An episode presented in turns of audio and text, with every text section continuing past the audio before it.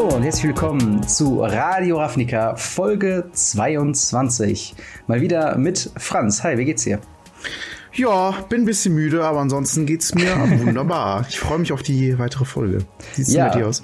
Äh, mir geht's auch super. Äh, vielen Dank der Nachfrage. Wir haben nämlich auch tatsächlich einiges, was ich besprechen wollte. Eigentlich habe ich ursprünglich ja. geplant, ein großes Thema zu machen.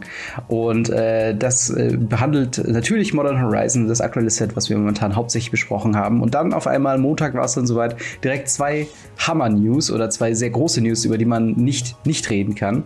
Zum einen ja, nämlich die Magic the Gathering Netflix Animation Animationsserie, die angekündigt wurde, um der momentan ein bisschen, also nicht ein bisschen, aber ordentlich viel Hype äh, entsteht. Ähm, worüber mhm. wir auf jeden Fall reden müssen. Und dann offiziell bestätigt, der London Mulligan kommt mit Core Set 2020 äh, für alle äh, Competitive-Formate. Und äh, wie gesagt, danach gehen wir äh, in langer Breite darauf ein, ob Modern Horizons jetzt so gut war oder ob es vielleicht dann doch die Enttäuschung des Jahres ist. Äh, Im Anschluss noch ein bisschen QA und äh, dann hätten wir es auch schon. Ähm, aber zuerst, bevor wir in die Themen reingehen, haben wir ein Shoutout of the Week. Und zwar diesmal einen äh, nicht bei YouTube, sondern einen bei Twitch. Und zwar der gute äh, Papierzeit, der ein sehr, sehr engagierter äh, Magic the Gathering Streamer ist, wie ich finde. Ähm, dem folge ich schon seit einer ganzen Zeit. Als ich ihm damals äh, angefangen habe zu folgen, äh, hat er ein Experiment gemacht und zwar, wie viele Länder muss man mindestens spielen, um den äh, Arena Shuffler so auszunutzen, dass man immer zwei ähm, Länder auf der Hand hat. Und ich glaube, er ist irgendwie bei, bei 15 ge gewesen oder so. Also hat White Weenies mit 15 hm. Planes oder so gespielt. Also so ähnlich habe ich das tatsächlich auch mit dem monoroten Deck damals gemacht. Ja. ja. Und auf jeden Fall immer sehr, sehr interessanten Content. Äh, er macht sich wirklich viele, viele Gedanken, was er dann so streamen kann. Und er streamt wirklich täglich. Also, wenn ihr das hier hört, die Wahrscheinlichkeit ist sehr groß, dass er jetzt gerade streamt. Äh, dementsprechend schaut mal vorbei bei twitch.tv slash Papierzeit. Den Link findet ihr in der Beschreibung unter diesem Video. Auch ein sehr cooler Name, muss ich sagen. Genau. Und äh, sagt mal Hi von Radio Ravnica. In diesem Sinne geht's auf große Grüße, äh, große Grüße, äh, schöne Grüße gehen raus, auch von uns. Ja, große äh, Grüße von mir auch. Große Grüße, genau. ja, gut, dann äh, wollen wir einsteigen. Ja, sehr gerne. Äh, ja, was sagst du denn zu der äh, Netflix-Animationsserie? Viel ist ja. nicht bekannt. Also man weiß, dass die äh, Verantwortlichen oder, oder Produzenten im Hintergrund äh, sind auch die, die unter anderem Avengers, äh, Infinity War und Endgame mitproduziert haben, beziehungsweise da Regie geführt haben, sind die Russo Brothers. Und äh, was man jetzt nicht vermischen darf, ist, das werden nicht die Leute sein, die am Ende die Serie schreiben, sondern das werden ähm, Henry Gilroy, der unter anderem die Star Wars Animationsserien gemacht haben, und äh, Josie Molina, äh, die The Tick gemacht hat ähm, wo ich jetzt aber gerade nicht so sicher bin, was das für eine Serie war. Das Animationsstudio dahinter, äh, Bardell Entertainment, hat äh, sehr, sehr viele Sachen gemacht, die man wahrscheinlich auch kennt und gar nicht dachte, dass die so zusammenhängen. Auf der einen Seite Rick and Morty, dann Rugrats und Pink Panther, also die originale Animationsserie von damals. Und die also ich muss sagen, äh, gerade das ist der, der Punkt, über den ich mich mega freue. Rick ja. and Morty ist eine Serie, die ich sehr, sehr, sehr gerne geschaut habe und mich auch schon sehr auf die nächste Staffel freue. Mhm. Ich muss sagen, äh, generell kurz zu Rick and Morty, man muss sich kurz damit anfreunden, finde ja. ich. Ich habe so ein, zwei, drei Folgen gebraucht, bis ich mich dran gewöhnt habe, aber dann fand ich es richtig lustig und gucke das sehr gerne. Und deswegen freue ich mich auch äh, sehr auf äh, die Animationsserie von Magic the Gathering. Ähm, erstmal als allererstes ich habe auf einmal so bestimmt zehn WhatsApps gehabt von verschiedenen Leuten, die dann geschrieben haben, hier, schau mal, Magic the Gathering Netflix-Serie, die hat einfach null mit Magic zu tun. Zum Beispiel aus ja. meiner Familie, ähm, meine, ich, ich, ich habe ich hab drei Schwestern, ja. die äh, Zwei davon spielen ab und zu mal Magic, eine gar nicht, aber jetzt nicht so, dass sie mega viel damit zu tun hätten. Und gerade die, die gar nicht spielt, schreibt mir eine WhatsApp. Ja, hier, ne, Francisco, schau mal, WhatsApp, ja, WhatsApp, Netflix, Serie, äh, Magic the Gathering. Und so, ich so, ja, ich weiß, ich weiß. Ich habe auch in meinem Newsfeed auf meinem Handy fünf verschiedene Seiten gezeigt ja. bekommen, die einen eigenen Artikel darüber geschrieben haben. Also der Hype ist auf jeden Fall real. Ja, definitiv. An der Stelle direkt mal bitte fahrt ein bisschen runter, denn äh, man, wenn man sowas überhype, man kennt es aus ganz, ganz vielen Beispielen, dann geht's einfach nur im Endeffekt kaputt. Ja. Also bisschen runterfahren, dann, dann, dann wird das, glaube ich, auch eine gute Sache. Ja, ich glaube auch. Also, ich sag mal, wenn, wenn, man, wenn man seine Erwartungen ähm, ja moderat hält, sagen wir es mal so, und jetzt nicht erwartet, oh, das sind die Russo Brothers, das wird das nächste Infinity War, ähm, also das wird es wahrscheinlich eher nicht gehen. Ich würde auch so weit gehen zu sagen, dass es wahrscheinlich nicht ähm, so aussehen wird wie der War of the Spark Trailer, wo ja alle gesagt haben, boah, können wir davon bitte eine Serie haben? Das sieht der Hammer aus. Ich glaube, dafür mhm. ist selbst der Aufwand noch zu hoch, wobei ich mir auch ja. mit den Animationskosten jetzt auch nicht so sicher bin. Ähm, und ich weiß gar nicht, ob Battle Entertainment das damals animiert hat. Ähm, ich glaube, das ist auch, ist auch keine weiteren Informationen wirklich zu bekannt. Ähm, was man auf jeden Fall sagen kann, man weiß inhaltlich auch noch nichts, äh, aber man weiß auf jeden Fall, dass Chandra drin sein wird, denn sie steht oder, oder ist auf dem Teaserbild quasi äh, mit da drauf. Das wurde über Twitter angekündigt, über den äh, Account NX on Netflix, ähm, der ja so ein bisschen kommentierende Ankündigungen im Nerd-Spektrum äh, quasi macht. Und ähm, ich bin auf jeden Fall mal gespannt, ob sie sich jetzt wirklich sagen, okay, wir erzählen noch mal die Story der Gatewatch-Saga äh, hinterher, die dann mit War of the Spark endet. Oder wird die Zeit danach besprochen oder vielleicht noch mal eine ganz andere, äh, ganz andere Zeit, die jetzt noch nicht ähm, quasi beansprucht wurde. Und auf der anderen Seite wird das wiederum Auswirkungen auf das Spiel haben. Denn wir wissen ja, Core Set 2020 hat ja sehr äh, prädominant eine Chandra vorne auf dem äh, mhm. Artcover drauf. Wenn jetzt hier schon wieder Chandra auftaucht, könnte man vielleicht deuten, dass es in Zukunft storymäßig sehr um Chandra gehen wird, oder? Also äh, generell, also meine Vermutung wird erstmal sein, klar, die, die Vermutung liegt auf jeden Fall nah, habe ich auch direkt dran gedacht. Aber trotzdem glaube ich tatsächlich, die werden mit Origins starten also quasi die Gatewatch-Saga nochmal erzählen, was äh, zwei Sachen einfach äh, also es äh, verbindet bzw. einfacher für sie macht. Erstens, sie haben quasi schon einen Text da, müssen gucken, wie sie das spannend in ein Drehbuch verpacken. Mhm. Und zweitens, es gibt viele Leute, es sind auch viele Neueinsteiger jetzt zu War of the Spark, die kennen gar nicht die Geschichte von den Planeswalkern und würden sich total darüber freuen. Es gab ja auch immer mal wieder bei uns so die Anfrage, hey, äh, wollt ihr nicht mal die Geschichte erzählen? Ja, eigentlich mhm. haben wir das vor, aber wir müssen halt auch gucken, wie das zeitlich alles passt. Ja. Ähm, und deswegen kann ich mir gut vorstellen, dass sie halt ganz von vorne starten. Da haben sie halt einfach schon mal Stuff, mit dem die arbeiten können und müssen nicht äh, jetzt mit Zukunftssachen arbeiten, die dann vielleicht sogar schon geleakt werden. Wäre ja auch traurig, wenn man jetzt schon weiß, wie es weitergeht. Äh, gibt ja viele Leute, die die Story sehr, sehr gerne verfolgen, auch wenn die nicht immer so ganz ja. einheitlich ge leider geteilt wird und irgendwie das ist so zusammenhängende Artikel. Aber genau das könnte halt ähm, jetzt halt die Serie bringen. Und deswegen glaube ich eher, dass es in die Richtung geht. Aber vielleicht geht es auch äh, tatsächlich eher in Richtung Zukunft, was ich auch extrem cool fände, denn ich kenne ja die Story größtenteils.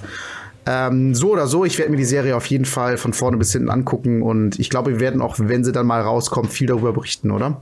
Ja, definitiv. Also ähm, jetzt gerade, wo Game of Thrones ja quasi zu Ende äh, gegangen ist, hat man ja ein bisschen wieder Zeit, sich mal wieder in eine Serie zu investieren. Ich hoffe auch, ehrlich gesagt, dass sie äh, nicht noch mal die Gatewatch-Geschichte nacherzählen, denn äh, bei aller Liebe, das haben wir jetzt mit War of the Spark noch mal alles schön aufs Auge gedrückt bekommen. Ähm, da hast du allerdings auch recht. Ne? Das ist halt, das ist halt so ein bisschen das Ding. Äh, auch dieses letzte Buch. Ähm, ich habe mich jetzt, also ich habe es selbst nicht gelesen, aber ich habe Kritiken gehört, die teilweise recht zerstörend waren. Also äh, von ähm, kann der Schreiber überhaupt ordentlich Englisch? Äh, zu äh, die Story ist einfach nur sehr, sehr easy geschrieben, also sehr, sehr unkomplex, sehr ähm, okay, hat man schon 10.000 Mal gehört keine mhm. Backstory und nichts. Und das quasi jetzt in Kontrast zu setzen mit Wizards of the Coast engagiert äh, Russo Brothers zumindest als Produzenten und nennenswerte Schreiber äh, für eine Animationsserie, die äh, sich auch einen Namen gemacht hat. Also da scheinen ja schon wirklich sehr hohe Beträge auch drin zu sein. Äh, Gerüchten zufolge äh, das Geld, was sie mit der Mythic Edition eingenommen haben. Äh, Wahrscheinlich als Anzahlung für die Brothers. Genau, genau. Und dann kommt, und dann kommt die nächste Mythic Edition, die Mythic Edition und dann können sie in die Produktion gehen. Genau, aber das wäre doch das wär so, so, so, eine, so eine beschissene Geiselnahme dann irgendwann, wenn man sagen würde, okay, ihr wollt eine weitere Staffel von Magic the Gathering, ja, dann kauft bitte die Mythic Edition auf. Ähm.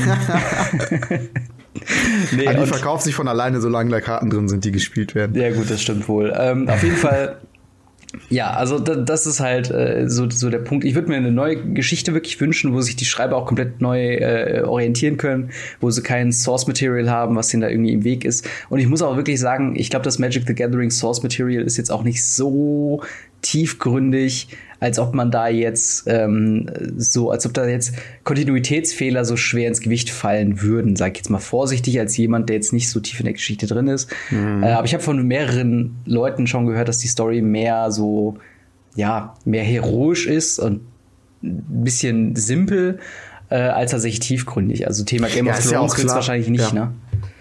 Ja, letzt, an die letzte Staffel vielleicht schon. Aber da scheiden sich die Geister. ähm, ich, ich, ist ja auch relativ klar. Ich meine, die haben ja immer so einen kleinen Text dazu geschrieben, damit die Leute sich ein bisschen in das Set reinfühlen können und so. Aber viel mehr war es dann halt auch nie. Sonst hätten sie ja zu jedem Set auch ein Buch gemacht, wenn wenn es denn äh, möglich gewesen wäre in dem Sinne. Äh, was ich persönlich ziemlich cool finde, ist, ich habe einer meiner ersten Videos und eins meiner erfolgreichsten, lustigerweise, war ein Video, wo ich ähm, Magic und Yu-Gi-Oh! verglichen habe. Ja. Das ist schon ganz alt, Leute, falls ihr jetzt hier gerade den Podcast hört und daraufhin das seht und dann denkt, was ist das denn für ein Yu-Gi-Oh? Ja, das ist ein altes Yu-Gi-Oh! Das Video ist auch schon etwas älter. Ähm, worauf ich hinaus wollte, ist, dass ich da, ich habe mich auch gut für Yu-Gi-Oh! ausgesprochen, weil das meine Kindheit begleitet hat und ich auch immer ein Fan von der Serie war und den Serien, bis ich halt älter wurde und mir jetzt dann doch zu kindisch wurde. Äh, ja, und da war ein großer Punkt, dass ich einfach gesagt habe, zu Yu-Gi-Oh! finden mehr Leute auch wieder zurück, so wie ich, durch die Serie, weil man hat immer wieder die Serie im, im, im Fokus, man schaut vielleicht zufällig noch mal rein. Ich habe jetzt letztens tatsächlich bei Netflix noch mal die erste Staffel Yu-Gi-Oh! angefangen, fand das total cool. Äh, und als ich das getan habe vor ungefähr fünf Jahren, noch mal die ähm, Yu-Gi-Oh! reingesäppt, da habe ich mir tatsächlich auch noch mal Karten gekauft. Einfach nur zu sammeln, gar nicht zum Spiel, einfach weil ich Bock drauf hatte, weil ich auch jetzt ein bisschen mehr Geld hatte als früher als Kind und da habe ich gedacht, jetzt kann ich mir auch mal ein Display kaufen. Und ähm, ja, also sind, wie gesagt, das erfüllt einen guten Zweck, so eine Serie. Und ich glaube, also ich bin einfach überwältigt davon, doch wie viele positive Schritte Wizards in letzter Zeit geht. Also mit, mit äh, diesem großen Aufge Großaufgebot an, an Werbung äh, in verschiedenster Art und Weise für das Spiel. Und ich glaube halt, je mehr Leute zum Spiel kommen, desto besser wird's im Endeffekt. Worauf man natürlich achten muss, ist, dass ähm, es nicht von komplex zu einfach äh, gewechselt wird, damit es eine größere Masse anspricht. Das habe ich schon bei anderen Spielen tatsächlich gesehen. Ähm, das ist total schief gegangen. Also die haben dann äh, geguckt, also der erste Teil war sehr komplex, sehr beliebt. Dann haben die irgendwann einen zweiten Teil rausgebracht und haben gesagt, okay, komm, wir machen das jetzt für jeden spielbar. Ähm, Dann haben die Folgendes gedacht, äh, wir machen die Qualität vom Spiel auf null quasi. Man kann die auf null spielen oder auf 100 und dazwischen liegt quasi so ein, so ein, so ein Toaster, mit dem man das spielen kann, Ja. bis hin zu einem NASA-PC, mit dem man das spielen kann. Ähm, und das war so der erste Fehler, wo ich dachte so, ja, der eine sieht jetzt auf seinem Bildschirm alles voll cool und der andere sieht so gar nichts. Das ist irgendwie voll komisch. Und das zweite war halt, die haben es von ganz, ganz komplex zu ganz, ganz simpel geändert. Äh, es gab statt irgendwie für 150 Skills nur noch 10 Skills so ungefähr. Und ähm, das ist halt total schief gegangen, leider. Und wie gesagt, das darf es halt nicht passieren. Aber ansonsten glaube ich, dass je mehr Leute zu, zu sowas hinkommen, desto größer wird es. Man darf natürlich nicht äh, typische Wachstumsfehler machen letzten Endes und dann äh, ja dafür dafür sorgen, dass man dass man einfach nicht mitkommt. Aber wie gesagt, ich bin ich bin begeistert, aber nicht überhypen. Das ist auch so meine Philosophie. Ja. Was ist denn so dein Ja, dein, also- dein, dein Wort Ganz kurz dazu? zu, zu der Geschichte mit äh, Yu-Gi-Oh! Tatsächlich Ja. kann so eine Story, auch wenn sie relativ cheesy und, und ne, basic ist, kann sie einen aber trotzdem nostalgisch irgendwie greifen, weil gerade Ja. so dieses, dass man nochmal zurückkommt und äh, sich das nochmal anguckt. Ich habe vor zwei Jahren, ich habe gerade nochmal nachgeguckt, ähm, tatsächlich über die PlayStation 4 Legacy of the Duelist nochmal gespielt, was quasi äh, ja das Magic Arena für Yu-Gi-Oh! sein das sollte. habe ich tatsächlich, äh, ähm, da hast du auch, glaube ich, auf YouTube was, oder? ja, ja, genau, da habe ich. Ja, da äh, habe ich tatsächlich auch mal reingeschaltet und so 30 Minuten einfach mal von so einem Gameplay geschaut, weil ich das einfach, einfach cool und, fand. und, und das Geile da ist halt, du spielst die Story wirklich nach mit Decks, die sich äh, orientieren an der Serie und äh, ne, das, das sind halt so Sachen, das war so der größte Reiz, warum ich so abgespielt habe. Ich habe es auch wirklich, glaube ich, nur zu 10% ge überhaupt gespielt, weil halt nur die erste Staffel für mich interessant war. Und ähm, danach ging es ja dann mit, mit Yu-Gi-Oh! GX und den ganzen anderen Kram dann weiter, das ich halt schon nicht mehr kenne. Aber Thema so eine, so eine Geschichte, selbst wenn sie jetzt nicht ähm, über so eine äh, Story-Tiefe oder, oder Inhaltstiefe von einem äh, von Wrestling-Event quasi tiefer geht, kann das ja immer noch genug sein, um sich halt in fünf Jahren daran zu erinnern, ach ja, die, die Netflix-Serie, als da, weiß nicht, Chandra den Feuerball Dick, äh, Deckfäden irgendwie um den äh, Kopf geballert hat oder was weiß ich, was da passiert wird, das war irgendwie schon ganz geil, ne? Und das ist halt so der, der Punkt. Sowas kann halt, ähm, es ist halt nochmal eine andere Ebene, wo man nochmal Magic the Gathering äh, sich verknüpfen äh, kann oder vielleicht auch eine neue, komplett neue ähm, äh, Zielgruppe ansprechen kann. Ähm, wobei da natürlich dann die Qualität der Serie das halt dann beweisen muss. Ähm, Ja. Das und ist ganz wichtig. Wie gesagt, das kann natürlich auch total nach hinten losgehen, ne, sowas. Ich als jemand, äh, der ja auch den World of Warcraft-Film äh, auch genossen habe, äh, aufgrund jetzt weniger von Story-Geschichten, sondern mehr hm. aufgrund von äh, so kleinen Nods und, und so kleinen Gags, wie das ein Murloc irgendwo herumgurgelt oder so. Äh, ich glaube, das kann schon eigentlich ganz gut werden. Man sollte, hm. wie gesagt, schon die Erwartungen ein bisschen runterschrauben und dann mal gucken, ähm, ja, ob es einem gefällt und sich ein bisschen vielleicht auch darauf einlassen. Genau. Gut, dann wollen wir dann äh, zum nächsten Thema weiterziehen. Sehr, sehr gerne. Gut, äh, dann nämlich der London Mulligan. Gefühlt haben wir schon alles darüber gesagt, was man darüber sagen kann. Äh, wurde getestet auf der Mythic Championship 2 in London. Äh, im, in, äh, in Modern, was ja damals das äh, leitende Format war. Mhm. Und es wurde dann äh, nochmal äh, von, von RD äh, im Hintergrund getestet und äh, weiter ähm, diskutiert und jetzt ist es offiziell mit Corset 2020 am 12.07.2019 äh, wird das eine offizielle Regel werden für alle Competitive-Formaten. Ähm, Nochmal ganz kurz für alle, die es vielleicht bisher noch nicht mitbekommen haben. Ähm, der London Mulligan wird anders wie der derzeitige Mulligan, wo man sieben Karten zieht. Wenn einem die Handkarte nicht gefällt, äh, mischt man die Handkarten wieder ins Deck, zieht sechs Karten und kann dann, wenn man diese dann halten möchte, die oberste Karte sich anschauen. Diesmal wird es so sein, dass jedes Mal der Spieler sieben neue Karten zieht und wenn er sich dann entscheidet, äh, die Handkarten zu bezahlen, äh, zu, zu behalten, ähm, werden so viele Karten unters Deck gelegt, wie Mulligans genommen wurden. Also wenn man einmal Mulligan genommen hat, muss man eine mhm. Karte wieder drunter legen und so weiter und so fort. Ja. Ähm, es war eine große Befürchtung, ob es gerade in Modern und Legacy Combo Decks zu sehr bevor, äh, also bevorteilen wird. Mhm. Ähm, aber im Großen und Ganzen, zumindest den Tenor, den ich so allgemein mitgenommen habe, ist, äh, finden wir gut. Wie findest du es denn? Ähm, ja, also ich habe es damals schon ein bisschen kritisch gesehen, auch gerade im, im, im, Hinblick auf, auf zum Beispiel Combo-Decks. Mhm. Aber ähm, es, es war ja auch so, dass es so ein bisschen äh, Decks bevorzugt hat. Aber andererseits, es war auch irgendwie nicht so schlimm. Und ich habe das Gefühl, dass es tatsächlich das Spielen an sich und das Spielerlebnis an sich schöner macht. Mhm. Und das ist eigentlich was Gutes. Also äh, man hat halt wirklich nicht das Gefühl, oh, Mulligan auf sechs, oh, kein Land, okay, Mulligan auf fünf, äh, kein Land, oh, scheiße und so mhm. weiter und so fort. Sondern man hat jedes Mal sieben Karten und damit eine hohe Chance, dass man sich eine vernünftige Starthand äh, organisieren kann und dann halt loslegen kann. Und ich glaube, das ist das ist gar nicht mal so schlecht. Wovor ich halt Angst habe, ist, dass ähm, Decks, die also das Sideboarden wird halt dadurch eigentlich irgendwie noch wichtiger, habe ich das Gefühl, weil man mhm. hat halt mehr äh, Wahrscheinlichkeit, diese Sideboard-Karten auch zu erwischen beim zweiten Match. Und ähm, dementsprechend habe ich aber Angst, dass spezielle Decks, die irgendwie speziell funktionieren, schnell ausgeschaltet werden können durch diese Regel, was wiederum bedeuten würde, dass äh, vielleicht daraus weniger Kreativität resultiert. Allerdings ist das auch nur vorsichtig äh, ausgedrückt. Äh, also Kreativität beim Deckbau meine ich jetzt. Mhm. Ist bevorteilt, glaube ich, dafür ähm, auch faire Decks ein bisschen. Denn Combo-Decks müssen ja auch ihre Combo-Sachen halt suchen. Und wenn du dann genau die Konterkarten dazu suchen kannst, ist halt auch nicht schlecht. Ja. Also ich bin mal gespannt. Ich, ich habe selber, muss ich ehrlich gesagt sagen, noch nicht getestet äh, mhm. in einem Match. Vielleicht können wir zwei das ja mal irgendwann machen. Gerne.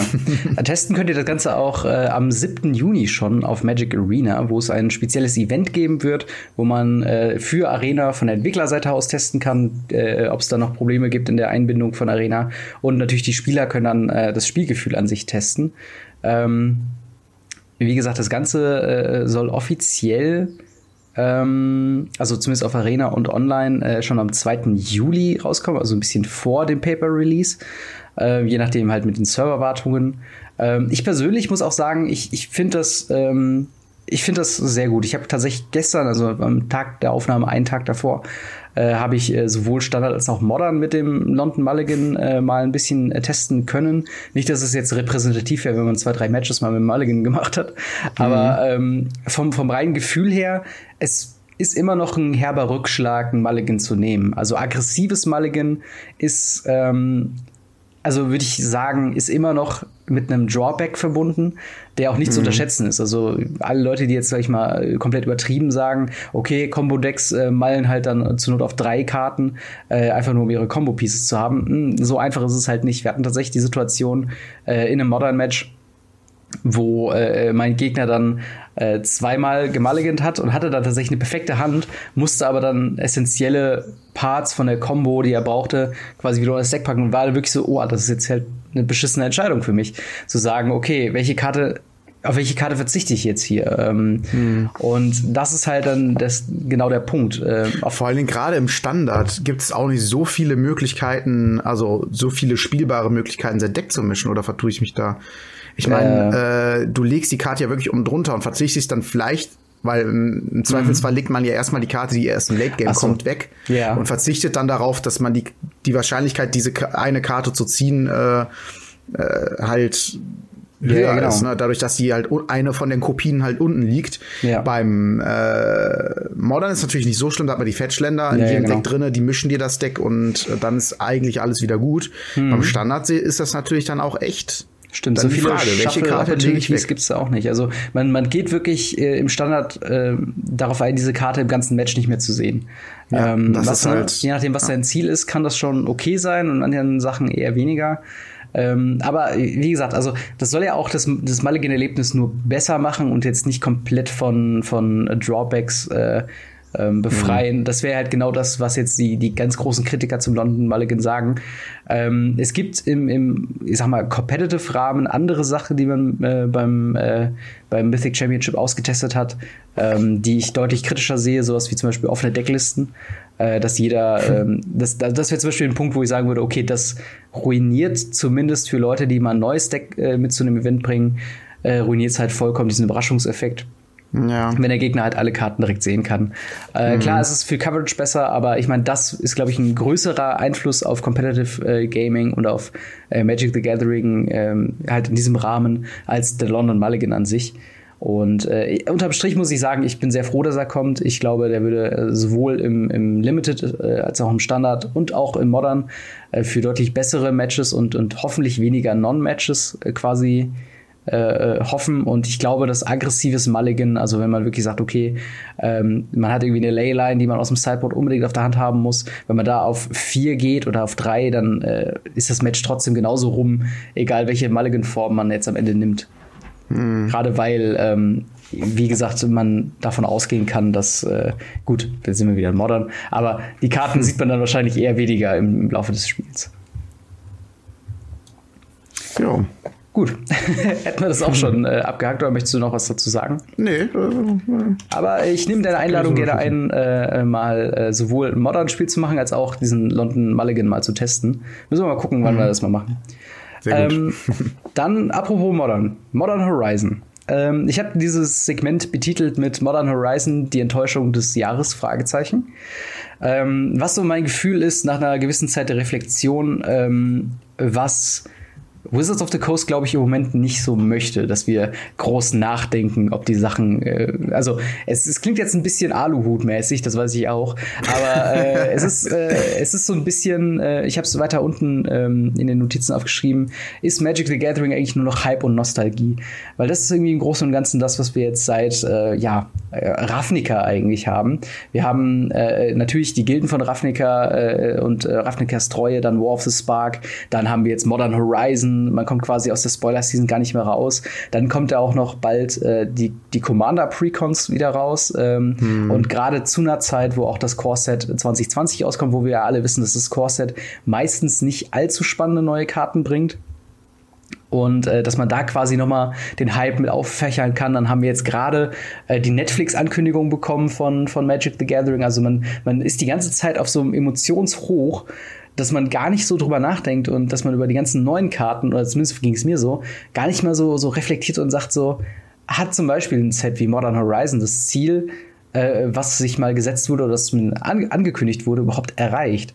Und äh, das war, so wie ich es mitbekommen habe, also in meiner Erinnerung noch habe, weil die Ankündigung, okay, wir machen jetzt ein Set, mit neuen Karten, die direkt ins Modern kommen, um halt eben direkt Einfluss aufs Modern-Format auch nehmen zu können und es vielleicht zu fixen. Zumindest war das halt der, die Botschaft, die im Subtext so mitschwang. Und dementsprechend waren natürlich die Erwartungen extrem hoch. Und wenn man sich jetzt die Karten, jetzt haben wir alle 254 Karten gesehen, jetzt mal im genaueren anguckt, so richtig viel super gute Karten, wo man sofort weiß, in welchem Deck die kommen und welches Deck es besser macht, gibt es jetzt nicht unbedingt. Oder wie siehst du das? Ja, also man hat echt das Gefühl, da wurden ein paar Chancen nicht wahrgenommen. Also ich habe halt generell das Gefühl, die sind da immer sehr, sehr, sehr vorsichtig, was, was so ja. Prints angeht. Generell, äh, man merkt, okay, die wollen eigentlich in diese Richtung gehen. Aber den, den, den, den, den einen Schritt machen sie, aber den zweiten irgendwie nicht. Das eine Bein bleibt immer irgendwie noch äh, in, in, in, im sicheren, sicheren Bereich. Und mhm. ähm, einerseits ist es nicht schlecht, denn wenn die natürlich was komplett Brokenes rausbringen, dann müssen sie sich das eingestehen und sagen, okay, wir müssen das bannen. Das ist natürlich ziemlich, was natürlich ziemlich traurig wäre. Mhm. Aber andererseits hat man halt auch irgendwie das Gefühl so, ja, ähm, die machen immer so ein bisschen was Halbgares und lassen dann die Profis testen, ob das denn jetzt gut ist oder halt nicht. Und ähm, ja, ich bin auf jeden Fall mal gespannt, ob Modern Horizons wirklich einen großen Einfluss auf Modern haben wird. In Form mhm. von Ländern, ja, okay, das ist gut, definitiv aber also auch weitere Karten, äh, ob die jetzt, außer dass sie jetzt irgendwie vielleicht ein, zweimal ins Sideboard gepackt werden, ob es wirklich ein Deck gibt, wo die sagen, zum Beispiel jetzt hier Slivers, ob es mhm. jetzt wirklich mal ein Sliver Modern Deck gibt, was ein, was ein, was ein Mythic Championship gewinnen kann oder sowas. Und darauf bin ich auf jeden Fall mal gespannt und ähm, ich glaube letzten Endes wird das auch nur äh, die Zukunft zeigen. Ja, ja, ich habe ich hab ja mal äh, so ein paar Kritikpunkte quasi über Überschriften nochmal zusammengefasst und die können wir einfach mal so nach und nach mal durchgehen. Ja. Der erste Punkt, den ich mir aufgeschrieben habe, ist äh, Modern Decks, die tatsächlich unterstützt werden. Ähm, habe ich jetzt mal als erstes äh, reingepackt Artefakt Combo Decks in Form von, wir haben letzte Woche darüber gesprochen, Ursa Lord High Artificer. Eine mhm. sehr, sehr starke Karte, wie ich finde. Aber äh, was genau wird hier unterstützt? Ich meine, Artefakt Combo Decks, das haben wir mit KCI vor wenigen Monaten gehabt, haben das komplette Modern ruiniert eine ganze Zeit lang. Wollen wir wirklich dafür noch mehr Support sehen? Ja, also so ich meine, klar, halt es wird nochmal eine andere Art von, von, von, von Combo-Deck werden, klar, aber es ist wirklich wieder ein Archetyp, wo wir wieder reingehen wollen und sagen wollen, okay, lass uns das nochmal exploren. Warum nicht andere Decks, weißt du? Ja, du sprichst ja auch direkt was an, weil die Karte ist ja noch nicht mal unbedingt so für Modern so broken. Das ist ja halt einfach ein mega krasser, mega krasse Commander-Karte. Ja. Und das ist halt auch irgendwie dieser Punkt, den wir auch schon seit Wochen ansprechen, dass dieses Modern Horizon halt irgendwie eher äh, Commander Horizon ist. Also es, wie gesagt, das, das geistert ja auch überall durchs Internet und das haben wir auch schon öfter mal angesprochen. Und ähm, es ist halt wirklich so, dass die Commander-Spieler tatsächlich sagen, oh, das könnte ich in das Deck packen, ah, das kann ich in das Deck packen. Und das ist genau das, was du gerade eben gesagt hast, was bei Modern fehlt, wo die Leute sagen, ah, die Karte packe ich mal in mein Modern Deck. Gibt's nicht so oft. Nicht ja. so oft. Also es gibt ein paar Karten, ne, wo die sind wirklich gut. Ähm, die wo sind wirklich gut, meine Güte. Äh, vergiss den Satz. ja. Die wirklich gut sind. Und ähm, aber nicht so wie bei den Commander-Spielen, wo die Leute sagen, boah, ja, gute Commander-Karte, gute Commander-Karte, ja. Das fehlt halt so ein bisschen. Ja, genau. Ähnlich geht's halt mit, ähm, ja, mit vielen, vielen Karten, wo wir äh, auch schon gesagt haben während der Spoiler-Season, okay, das wäre vielleicht was für Dredge. Ähm, wo man auch sagen muss, Dredge ist momentan ähm, so vielleicht mit Is It Phoenix eine, Deck, eine der Decks, die äh, sehr groß gehasst werden und äh, natürlich dann, ne, ja, sie haben ihre Berechtigung so, das will man auch nicht sagen, aber es sind auf jeden Fall mhm. Decks, die schon Top-Tier sind, die jetzt nicht wirklich noch mehr Support unbedingt brauchen. Und äh, ähnlich ist es mit Infect. Äh, dieses Scale-Up wird dieses Deck wahrscheinlich noch mal zu neuen Höhen äh, weiterschießen. Und äh, ist das wirklich ein Deck, was Support nochmal benötigt wird. Also ich meine, Infect ist so oder so schon ein Deck, wo sich viele Modern-Spieler halt darüber beschweren und sagen, okay, äh, einfach nur aufgrund der Tatsache, was für eine Key-Fähigkeit deine Kreatur hat, hast du einfach mal Leben um die Hälfte reduziert. Und mhm. dann kommt noch so eine Möglichkeit, Turn-2-Kill zu machen. Ähm, und es, hat, es fühlt sich einfach nicht so an, als ob diese Decks wirklich Vor allen Dingen mit London Mulligan, ne? Ja, ja, Weil genau. Das Infect kommt dann auch ist ja eine Art Combo-Deck, wenn man so will. Man spielt in einer Runde viele Karten und gewinnt damit. Das ist ja, ja. was Combo ausmacht. Also, puh, kritisch.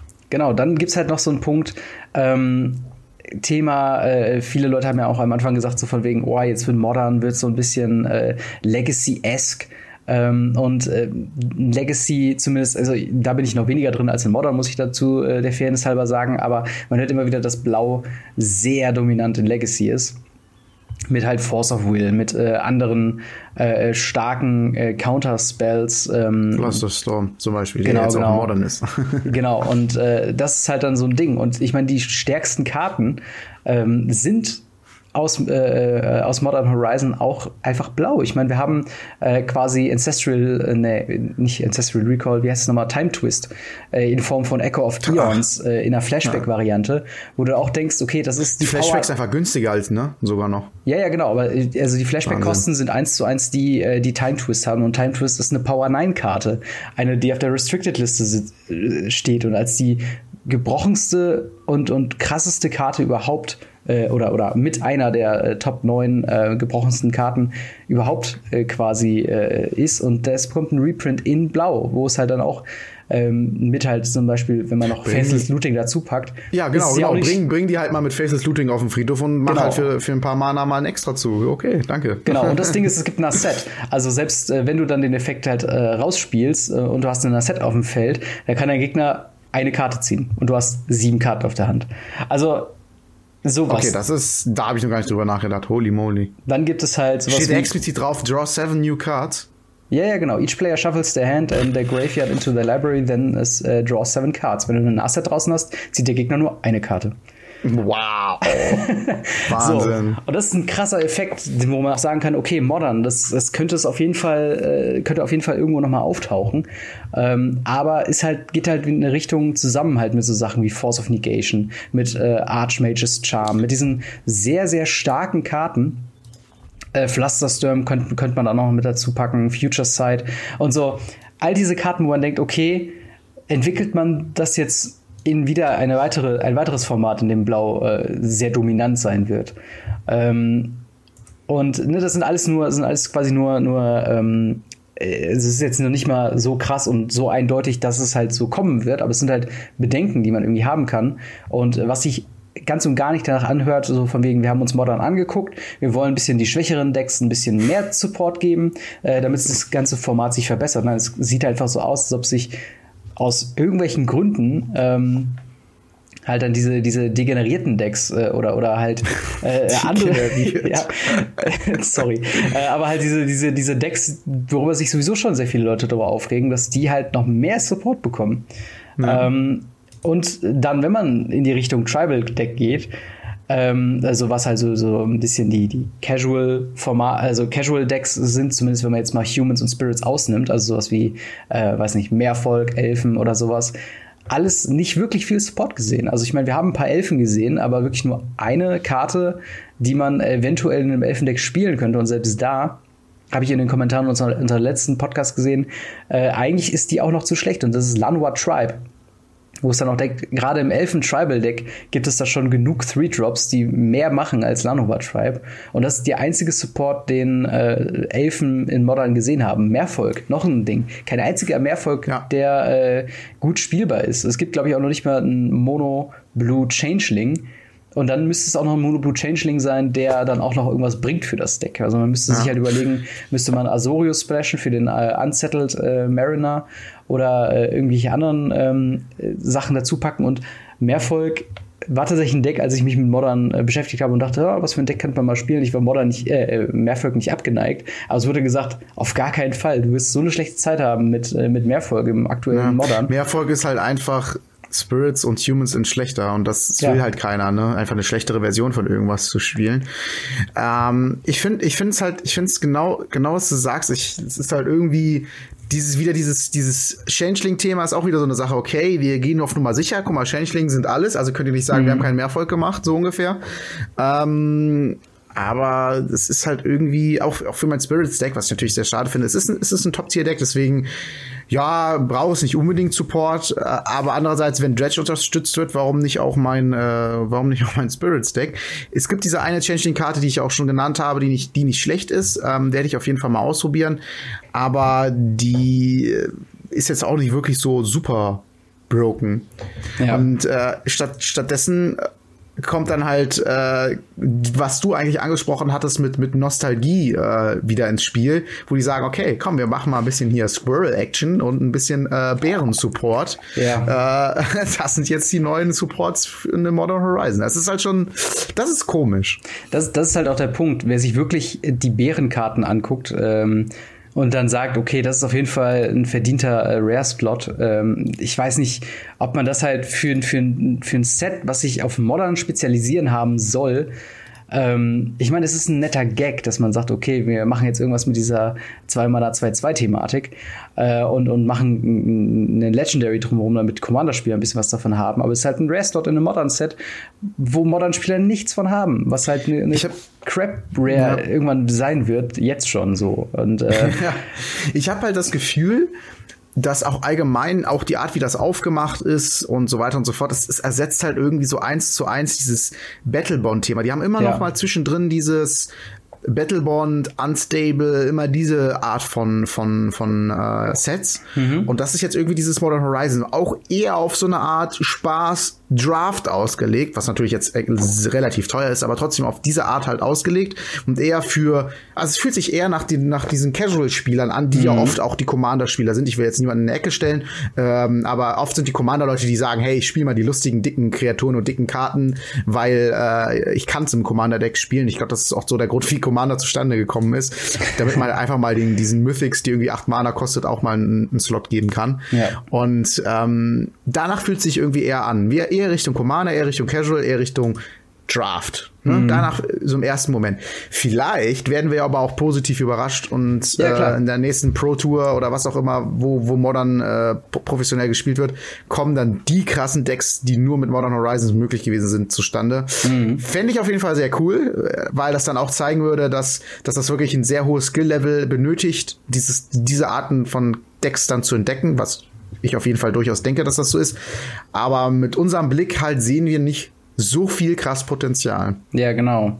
Und äh, das ist halt dann auch der Punkt, wenn wir dann, wenn dann eine positive Überraschung kommt und man denkt, okay, keine Ahnung, äh, Ranger Captain of Eos wird auf einmal äh, eine, eine komplette krasse Karte im, im äh, man kann sich Modern gar nicht mehr ohne diese Karte vorstellen oder die ganzen Slivers oder Changelings oder äh, keine Ahnung, Snow Creature das sind halt alles okay. Mhm. Wenn wir dann positiv überrascht werden, ist es super. Im Moment fühlt es sich noch so an, als ob das einfach nur quasi, ja, wie du schon sagtest, ein Battle Bond oder ein Future Sight oder sonst irgendwas ist, was halt so ein, so ein Spaß-Set ist, wo halt jetzt einfach gesagt wurde, okay, spezielle Sets gibt's jetzt auch in Modern. Aber wir fangen halt mit Modern Horizons an und jetzt nicht mit äh, das Battle Bond äh, Modern legal ist oder das andere äh, frühere Sets, auch Conspiracy oder so, ähm, äh, Modern legal werden, sondern wir fangen halt jetzt Modern Horizon muss draufstehen, damit es modern legal ist und alles andere dann wieder nicht. Da hat man sich natürlich auch schön eine Lücke nach hinten offen, offen gelassen, wo man sagen kann, okay,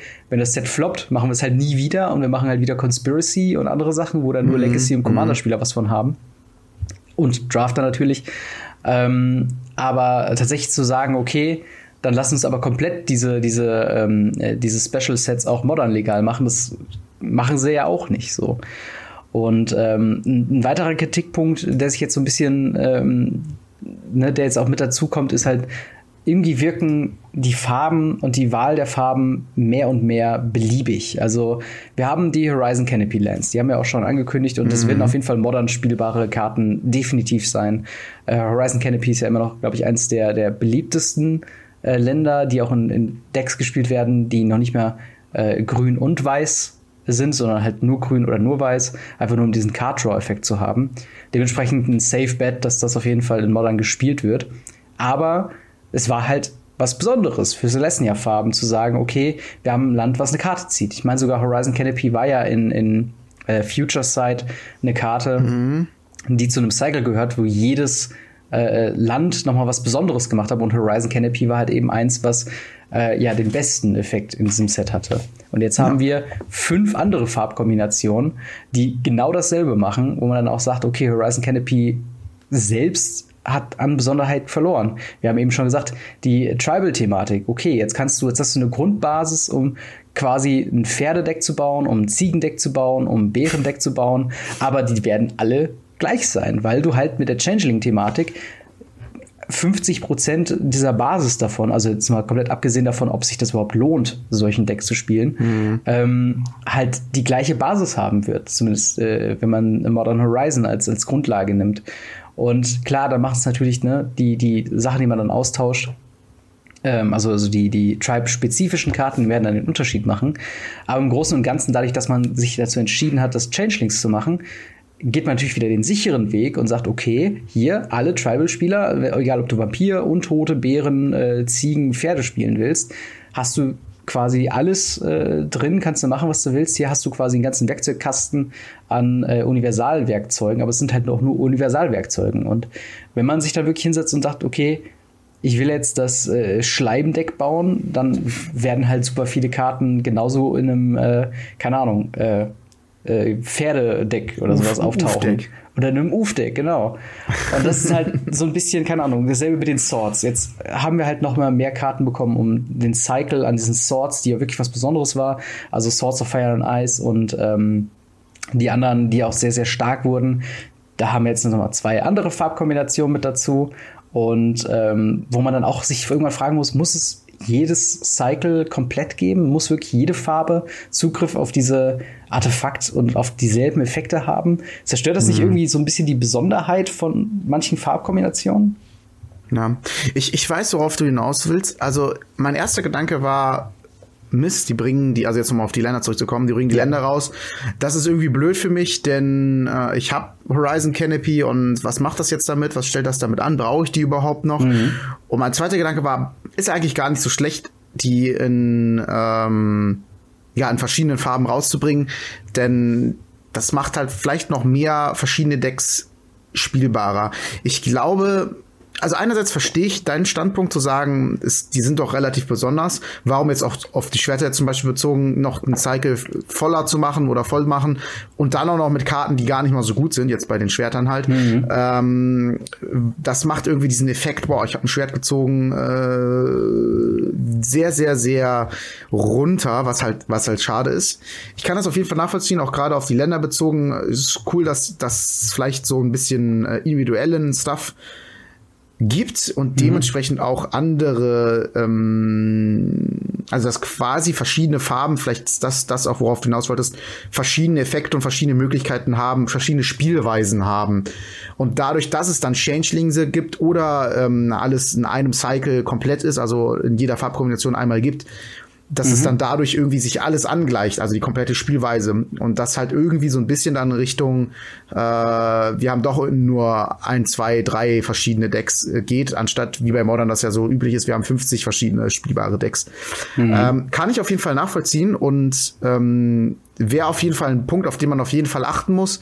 Aber generell finde ich jetzt bei dem, bei den Ländern finde ich, finde ich das, finde ich das gar nicht mal so schlecht. Mhm. Bei den Schwertern sage ich auch, okay, da hätten sie einfach mal bessere Effekte reinpacken müssen. Ja. Aber ähm, man muss auf jeden Fall halt die Richtung äh, tatsächlich beobachten. Denn wenn das wirklich jetzt daraus resultiert, dass die Spielweise sich immer mehr angleicht und nicht einzelne Farbkombinationen ihre eigene äh, Spielweise halt einfach haben. Mhm. Das wäre natürlich traurig. Dann, dann sieht man ja einfach, keine Ahnung, Esper Control gegen Esper Control Midrange. So, weißt du, was ich meine? Mhm. Also das ist irgendwie dann ähm, alles irgendwie das, die gleiche Suppe und das macht ja irgendwie keinen Spaß. Also wenn es in die Richtung geht, muss man auf jeden Fall aufpassen, dass man, dass man den Weg halt einfach nicht weitergeht. Ja, ja, das ist halt, äh, also muss man auch vielleicht mal unterscheiden. Das war jetzt mehr ein Kritikpunkt äh, von einer Spiel, vielleicht sogar spielphilosophischen oder, oder Spiel, äh, äh, ja, wissenschaftlichen Perspektive, dass halt dieser Color Pie so ein bisschen gebrochen wird, äh, als mhm. wirklich von einer Perspektive aus dem Spielersicht. Ich meine, ich persönlich freue mich dann auch, wenn das den Effekt hat, dass diese Canopy Lands äh, Horizon Canopy weniger besonders machen im Sinne von Horizon Canopy wird vielleicht auch mal bezahlbar für mich. also von der von der Warte aus her ist es auf jeden Fall so eine Sache. Ähm, da ziehe ich natürlich auch meine positiven Sachen raus, aber einfach nur so von wegen äh, mehr die Frage gestellt, sollte Magic the Gathering diesen Schritt gehen und zu sagen, okay, wir machen jetzt jeden Cycle voll, äh, wir, wir, bringen jedes Artefakt, was Besonderheiten zwei Farben hat, für jede andere Farbe auch nochmal raus. Ähm, und in die Richtung geht das natürlich ein bisschen mehr. Ähm, und darüber hinaus, äh, was halt noch der nächste Kritikpunkt wäre, ist halt, ähm, man hat so ein bisschen das Gefühl, dass wenn man auch wieder Modern im, im Hinterkopf hat, dass äh, die Entscheidungen, die dann getroffen wurden, ein bisschen mit angezogener Handbremse passiert sind. Äh, und dass man halt einfach zu große Angst hat, Modern zu ruinieren. Äh, ein Beispiel, ich als Boggles-Spieler habe mich sehr gefreut, dass wir dann doch am letzten Tag, ich glaube sogar die letzte Karte, die angekündigt wurde, ähm, war auch äh, eine Aura und zwar Face of Divinity. Für drei Mana mit einem weißen Enchanted Creature. Enchanted Creature gets plus two plus two. As long as another aura is attached to the Enchanted Creature, it, uh, it has First Strike and Lifelink. Und sogar im Flavortext wird noch Daybreak quasi angekündigt. Das ist ein, eine kleine Reminiszenz an Daybreak Coronet, was einen ähnlichen Effekt hat, wo aber dieses, ähm, es muss noch eine andere Aura auf der Kreatur liegen, als Voraussetzung ähm, quasi gilt. Ähm, wo ich gedacht habe, okay, hey, vielleicht ein neues, äh, eine neue Aura. Aber das Ding ist, es ist eine Drei-Mana-Aura, wo die, wo ich mich gerade bei meinem Deck dazu entschlossen habe, da keine mehr von zu spielen, weil dadurch, dass du relativ schnell gewinnen willst, bringt dir halt eine 3-Mana-Aura nicht mehr so viel. Gerade wenn der Effekt schlechter ist als eine 2-Mana-Aura, die du schon viermal spielst. Also, mm. das ist quasi eine Karte, die wurde als äh, kleiner, äh, weiß nicht, Hutzieher zu Daybreak Coronet reingebracht. Im Großen und Ganzen muss ich aber mit den Schultern zucken und sagen, ja und? Also ist jetzt nicht so, als ob mhm. die jetzt so der Hammer ist. Also das ist halt genau der Punkt. Da hat man gesagt, okay, wir machen diese, wir machen diesen Effekt und für zwei Mana wäre es ein super Effekt gewesen. Da könnte man sich sogar überlegen, ob man das anstatt Daybreak Coronet spielt. Ähm, oder halt äh, zumindest als Budget-Option reinnimmt. Und so ist es halt nahezu unspielbar. Also für, für Boggles jetzt im, im Speziellen. Und mit diesem Effekt oder, oder mit, dieser, mit dieser Meinung äh, muss man, wenn man, sag ich mal, Nostalgie komplett ausschaltet, auch an andere Karten so ein bisschen gehen, wie zum Beispiel Pondering Mage, was eine Reminiszenz natürlich an Ponder ist ähm, wo ich jetzt gerade nochmal gucken muss. Genau. Und äh, Pondering Mage äh, ist halt eine 5-Mana, 3-4 Human Wizard mit dem Text Pondering Mage enters the battlefield, uh, look at the top three cards of your library, then uh, put them back in any order. You may shuffle your library um, and draw a card. Also so der Effekt von Ponder natürlich, der, glaube ich, eine Ein-Mana-Karte, äh, Ein-Mana-Sache mhm. war. Und der mhm. Effekt an der Kreatur für zwei Mana perfekt. Sofort spielbar, würde ich zumindest sagen. So, äh, zumindest in, in Pauper oder sowas. Oder, ähm, oder selbst drei Mana wäre schon hart an der Grenze, aber fünf Mana war halt so die Entscheidung, wo man alle sagen, okay, nettere, äh, nette, äh, netter Effekt. Referenz. Genau, nette Referenz, aber mehr nicht. Das wird keiner spielen in, in Modern und sogar in Limited ist es fraglich, ob man das unbedingt ah, spielen ah, will. Limited ne? ist gut genug. Okay. Ist okay. Aber das ist jetzt nicht der First Pick, klar, ist eine Common, aber wenn du blau spielst, klar, warum nicht? 3-4 Kreatur mit dem Effekt ist voll okay, aber ähm, ist jetzt nicht, wie, wie du schon sagst, also ich wollte wollt halt gerade sagen, ne, so fürs, fürs Limited ist die Karte ganz lustig, auch eine lustige Referenz, wie du schon gesagt hast, aber mhm. darüber hinaus wird die Karte es wahrscheinlich halt nicht schaffen. Ja, genau. Und da gibt's halt so viele andere Sachen. Wir haben natürlich über Mox Tantaline schon gesprochen, dass halt äh, den grundlegenden Effekt von einem Mox, dass es halt äh, instant oder, oder relativ schnell zusätzliches Mana freischaltet, komplett durch Suspend quasi ruinierst. Dann gibt's noch andere Entscheidungen, die äh, indirekt natürlich auch äh, aufs Modern sich auswirken, und zwar Karten, die tatsächlich eventuell Spiel sehen könnten, wie ein Season Pyromancer, wie ein Ranger Captain of Eos. Die werden dann in einen Mythic-Slot reingepackt, wo man dann denkt, okay, ihr bettelt ja quasi darum, dass Modern teuer bleibt. Also ähm, das erinnert mich so ein bisschen wie bei Ultimate Masters, wo, ähm, wie heißt nochmal diese, dieses ähm, Land, äh, das all deine Tribe-Members uncounterbar macht? Ähm, äh, Cavern of Souls. Genau, Cavern of Souls. Das ist eine Karte, die riesig gebraucht wird in Modern-Format für so viele Decks. Und dann reprintet man's, aber in Mythic. wo ich dann denke, okay, die Chancen, dass man tatsächlich eine da mhm. aus, aus, dem Booster rauszieht, ist so gering. Und das Ganze natürlich, ne, man will, man will jetzt nicht die Preise zu krass äh, irgendwie drosseln und genau dasselbe halt bei Season Pyromancer oder Ranger Captain of Eos. Ähm, das sind Karten, da kann man sich vorstellen, okay, das kann man durchaus spielen. Und vielleicht sogar als viermal in einem Deck das Ganze wird jetzt nicht unbedingt günstiger, dass man es in einen Mythic-Slot packt. Und warum diese Effekte in einem Mythic-Slot? Weil äh, alternativ, äh, also ich sag mal, auf, äh, schlechter als diese Karten wäre sowas wie äh, Hexdrinker, was aber auch einen Mythic-Slot äh, bekommen hat. Warum? Mm. Warum hat man diese Entscheidung getroffen? Auf der vielleicht noch höheren man Seite? Hat so ein bisschen das Gefühl, man hat so ein bisschen das Gefühl, finde ich, ähm, also ich habe so ein bisschen das Gefühl, wir brauchten noch ein paar Mythic-Slots so und wir gucken erstmal, was so mh, vielleicht am meisten Play sehen wird. Okay, ja. die Länder können wir jetzt nicht nehmen, denn das sind dann auch direkt so viele Slots und das wäre auch so gegen äh, ne, diese diese so ein Landcycle, die sind immer als mhm. Rare, also das ist so wäre so gegen die Philosophie. Ja gut, dann packen wir halt die die spielbarsten Karten mehr oder weniger noch nicht mal unbedingt in die Mythic Slot und gut ist. Ja. ja. Ja, aber das sind halt so, so Sachen, wo ich dann einfach sage, okay, Season Pyromancer oder Ranger Captain of Eos eine super Rare, wo ich sagen würde, okay, wenn da, da tut's auch niemandem weh, wenn die ein bisschen häufiger mal äh, in Umlauf kommt. Warum hat man das jetzt als äh, Mythic gemacht? Mhm. Ähm, ist einfach irgendwo eine Entscheidung, die man halt auch einfach nicht, äh, weiß nicht, die ich jetzt irgendwie nicht sehen oder die ich jetzt nicht irgendwie ähm, unbedingt gut finde. Und ja, über den bleibenden Effekt auf Modern können wir jetzt auch nur äh, spekulieren. Ähm, eine Möglichkeit wäre natürlich neue Decks, gerade vielleicht ein Ursa-Deck, vielleicht ein äh, Yorkmoth-Deck, vielleicht irgendwas in Richtung Cabal Therapist ähm, oder, oder ja, Was gibt's da noch? Also vielleicht ein Bären. Ja, Zombie, Zombie und Bären. Genau, Zom Zombie und Bären, ja. Das wird auf der nächsten Mythic Championship garantiert gespielt. ähm, und Bären Tribal gewinnt Mythic Championship. Das, also das wäre eine Überschrift, boah, da würde ich sofort mich von allen Kritikpunkten über dieses Set, die diese Folge gefallen sind, komplett distanzieren und sagen, Modern Horizon ist das beste Set ever. Wenn das der Effekt ist, man sagt, okay, Bären Tribal, Mono Green Bears werden, äh, wird hier jetzt Mythic Championship niederreißen. Aber so wie das der Eindruck momentan hergibt, scheint das Modern Meta größtenteils so zu bleiben. Vielleicht also die, die äh, sehr, sehr guten Decks, also sowas wie Humans, sowas wie äh, ja, Dredge oder sowas, die werden weiteres Futter bekommen. Du hast ja auch schon gesagt, dass Humans quasi mit nahezu jedem Mythic-Slot irgendwas Neues dazu bekommen haben. Ähm, dann, äh, ja, Modern wird wahrscheinlich nicht viel günstiger werden. Selbst sowas, wo ich mir Hoffnungen erwünscht habe, wie äh, Prismatic äh, Vista, äh, ist auch mittlerweile teurer als äh, die Fetchländer, die ich tatsächlich brauche. Ähm, und äh, ja, die Top 3, 4, 5 Decks, wie halt Sliver, Merfolk, Boggles, Goblins, die werden auch weiterhin Tier 3, 4, 5 werden äh, oder, oder bleiben, zumindest meiner äh, Einschätzung nach, weil da gibt es halt so gut wie keinen, beziehungsweise minimalen Support, wo man sich mit den Karten halt auch mal fragen muss, okay, will man dafür wirklich einen Slot rausnehmen aus dem bestehenden Deck?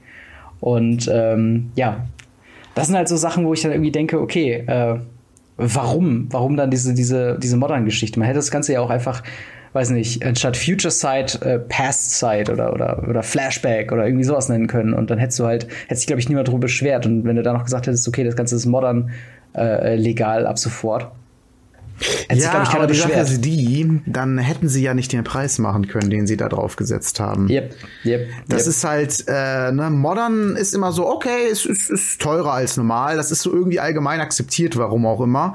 Ähm, lustigerweise habe ich ja dem Judy, ein äh, ja. äh, Paket, ein kleines Paket geschickt, wo er Karten aufgemacht hat. Äh, einmal die, die wir aus dem Bundle kriegen, also die vermeintlich amerikanischen Karten, mhm. und die, die wir aus dem Display kriegen, die also irgendwo in Europa produziert worden sind. Und es hat sich letzten Endes rausgestellt, dass es tatsächlich die amerikanischen Karten auch aus Amerika kommen und äh, die ein ganz anderes Feeling haben als die ähm, europäischen Karten. Und zu den europäischen Karten hat der Rudy, also von Alpha Investments, gesagt, die fühlen sich an wie die Masterkarten. Also das hat eine höhere Qualität. Mhm. Und äh, das ist immer das Argument gewesen, auch in Amerika zu sagen, hey, die Master-Sets sind teurer. Wir lassen die teurer für euch produzieren. Wir packen überall eine Voll mit rein.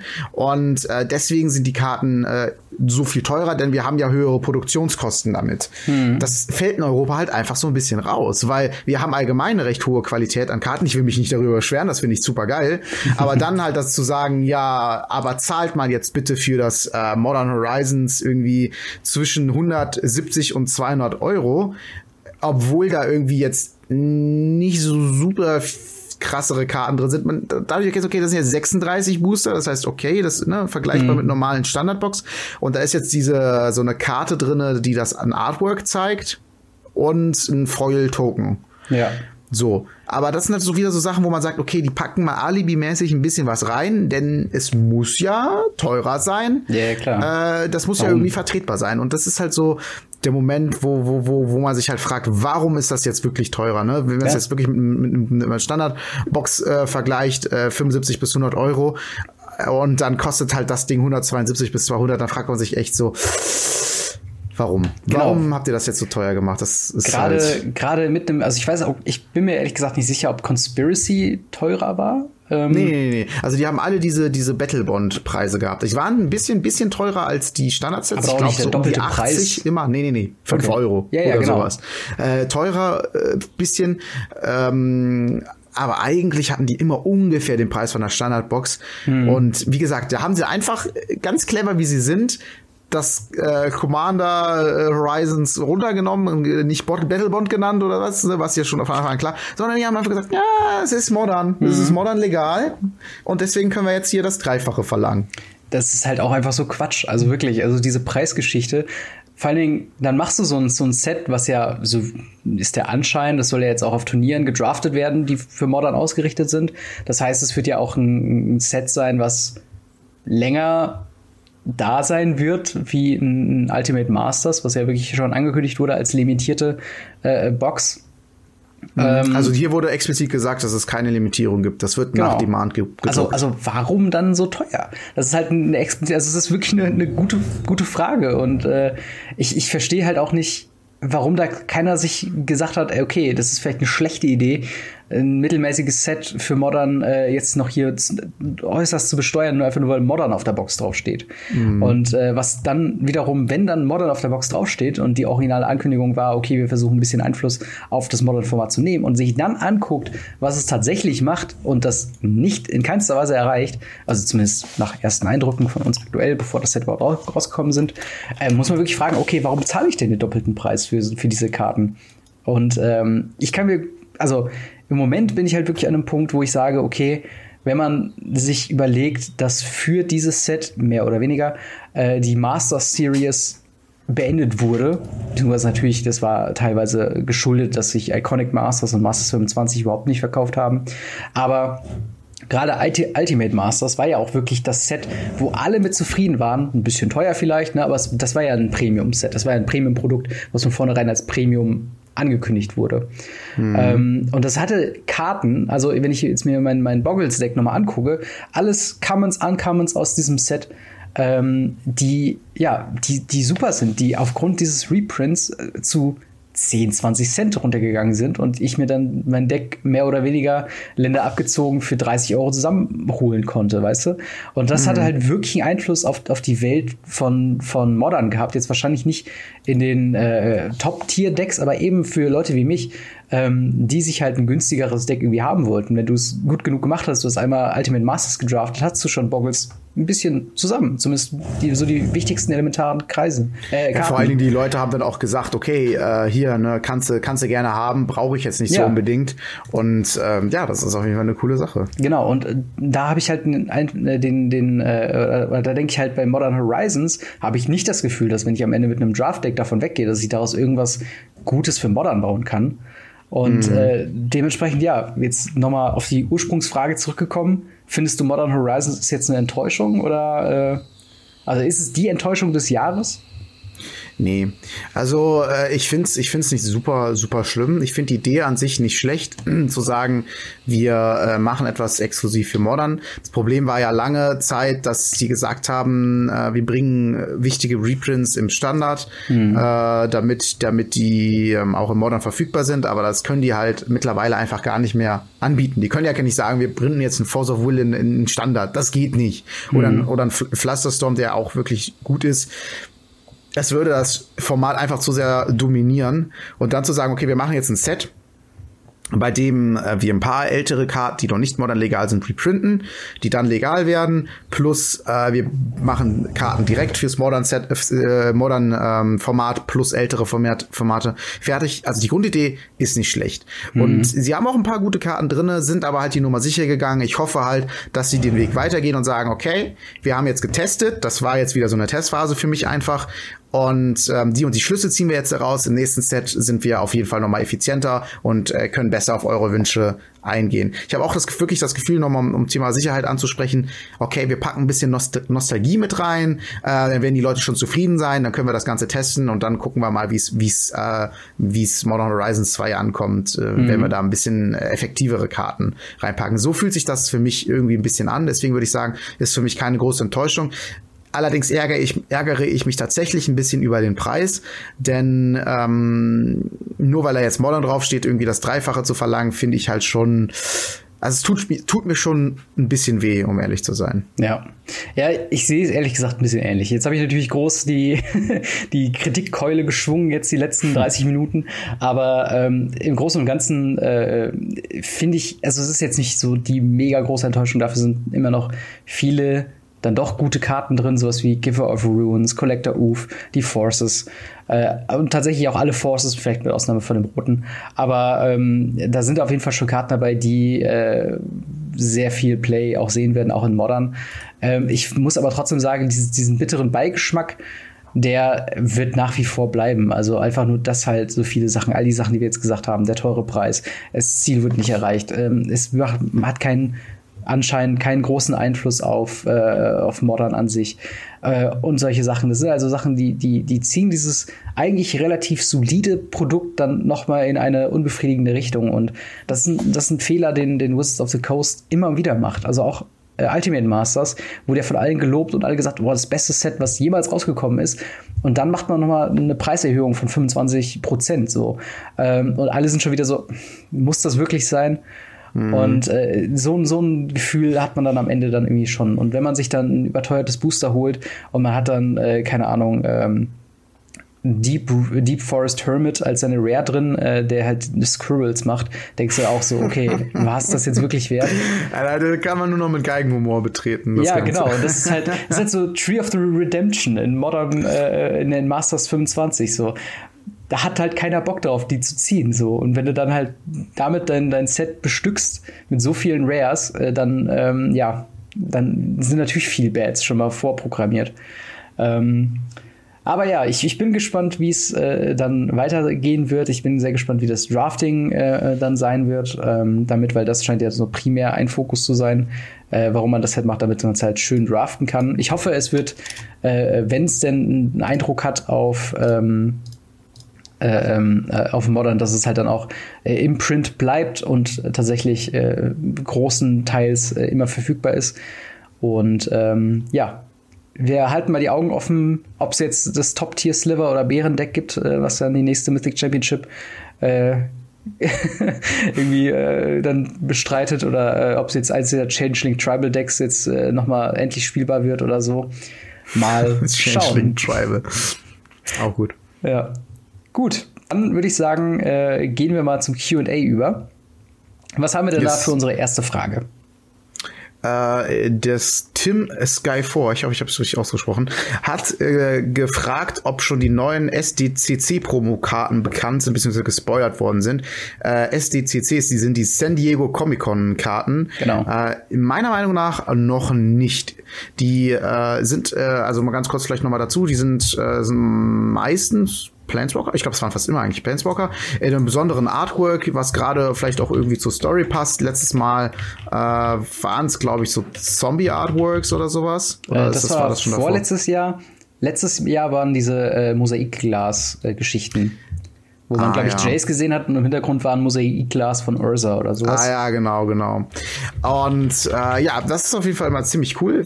hoffentlich machen sie es jetzt auch mal so, dass ich es kaufen kann. Und da muss ich tatsächlich sagen, hoffentlich auch über den Hasbro Toy Shop, denn das hat für mich halt immer funktioniert. Mhm. Und deswegen hoffe ich, dass das halt auch weiterhin irgendwie so kaufbar ist für Leute, die nicht äh, auf dieser Comic-Con da sind. Ähm, deswegen fände ich auf jeden Fall ganz cool, aber bekannt sind sie, glaube ich, noch nicht. Ja, nee, bekannt geworden äh, sind da auch nicht, aber äh, oh, ich, ich, ich muss mal ganz kurz so korrigieren. Äh, ich habe da was falsch gelesen. Äh, Tim Sky heißt er. Ah, verstehe. Entschuldigung. Ähm, also wir können mal sagen, San Diego Comic Con ähm, äh, Promos waren 2017 im Stile von so ägyptischen wie heißt das? Äh, ja, weiß so, nicht. Tafeln. Tafeln halt, ja, genau. Danach waren halt die äh, Stained Glass Geschichten und ich glaube, davor waren die Zombie-Dinger. Ja, genau. Die ja schon sehr cool waren, weil es da auch eine Lilly... So Farmon Cat Zeit war das dann, ne? Mit den, Sta mit dem, mit den Zombies irgendwie. Genau. Ich finde auch sehr schön, ja. dass Chandra Flamecaller äh, in der Zombie-Version einfach nur ein verrauchte, verrauchtes, äh, verbrannter Leichnam ist. Weil der Chandra, ne, hat sich selbst entzündet. Ähm, Super. Okay, ja, auf jeden Fall, da kann man auf jeden Fall wieder Großes erwarten. Ähm, genau, wir werden verkauft ähm, bei San Diego Comic Con und teilweise auch, wenn halt Sachen übrig sind, ähm, dann über den Hasbro Toy Shop, hoffentlich dann den eBay Hasbro Toy Shop. Ähm, und ja, bin mal gespannt, was es da kommen wird. Vor allen Dingen, was könnte denn da kommen?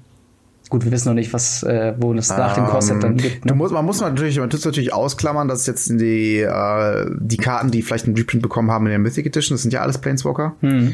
Die müsste man vielleicht ausklammern und dann vielleicht mal sich die Frage stellen, welche Karten noch relevant sind.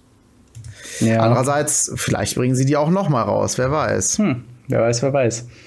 Ähm, ja, dann haben wir die nächste Frage. Von wem denn? Von dem Gewinner. Ach, gut zu wissen. Der heißt tatsächlich Gewinner, also ah, zumindest okay. auf YouTube. also wenn man gegen, gegen ihn äh, dann spielt, weiß man auf jeden Fall schon, wie es ausgeht. Lustigerweise hat er tatsächlich mal bei einem Gewinnspiel von mir gewonnen. Hat darunter kommentiert, passt ja zu meinem Namen. Ja, sehr gut. Äh, genau, der fragt nach äh, EDH-Turnieren in Deutschland. Hast du da ja.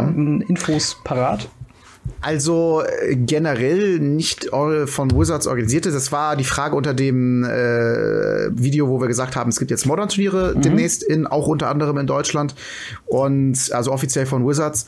Und äh, ja, so offiziell in dem Sinne eher nicht. Es kann natürlich gut sein, je nachdem, was da ausgerichtet wird äh, an Events, gibt es sowas sicherlich als Side-Event, wenn man Glück hat. Mhm. Ähm, denn auch auf der Card Market Series zum Beispiel, wo dann, also das ist ja nicht offiziell ist, aber wo zum Beispiel dann Standard und äh, Legacy und oder ja doch Standard Legacy und äh, Modern als Main Event gespielt wird und Sealed auch, ähm, gibt es trotzdem immer noch als Side-Event mal Draft oder mal trotzdem anderes Standard und so. Und so könnte mir auch vorstellen, dass es eventuell, je nachdem, äh, bei welchem Anbieter äh, dann diese, diese äh, Modern-Turniere stattfinden, auch vielleicht ein ähm, Commander-Nebenevent geben wird, müsste man halt sich einfach mal die Augen aufhalten. Aber wie gesagt, offiziell leider nichts angekündigt. Genau, also wo man, glaube ich, von ausgehen kann, wo man mit seinem EDH-Deck immer hingehen kann für ein Turnier, sind halt, wenn äh, größere Veranstaltungen, sollte es nochmal ein, Magic Fest äh, in wahrscheinlich nicht direkt Deutschland, aber halt vielleicht in Randgebiet von Deutschland äh, Richtung Polen oder Frankreich oder sowas geben.